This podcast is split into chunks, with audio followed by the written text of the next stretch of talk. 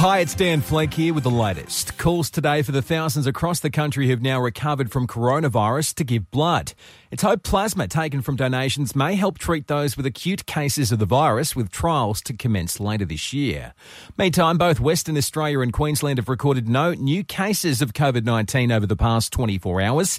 It was a different story in Victoria, where 17 new patients have been treated, while cases in New South Wales are up by nine.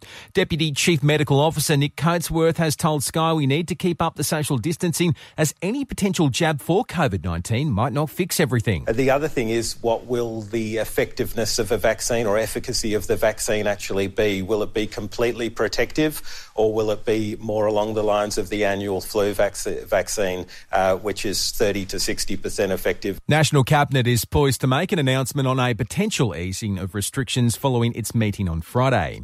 Andrew Constance hasn't minced words when confirming he won't contest the federal seat of Eden Monaro. He put his hand up earlier this week after Labor's Mike Kelly stepped down as MP, sparking a by election. The New South Wales government minister says he's shocked by some of the flak he's received after saying he was interested in the position. You know, I want to thank everyone who's messaged me this morning.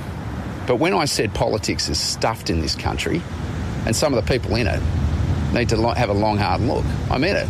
And Falls Festival organisers have confirmed the axe playing at its events in December and January will be all Australian. Bulldogs playmaker Kieran Foran is back training after going under the knife for a shoulder reconstruction. Skipper Josh Jackson says the 5'8 needs to be properly put through his paces before it's made clear whether he'll be ready for the NRL season restart on May 28. He's been training really, really hard in the break, obviously by himself, doing all his rehab stuff. Listen, he would be a really big boost if we could get him back um, our first game, but it's, it's, it's going to be hard to say until he obviously starts doing that contact stuff, which I'm not too sure how far away that is for us.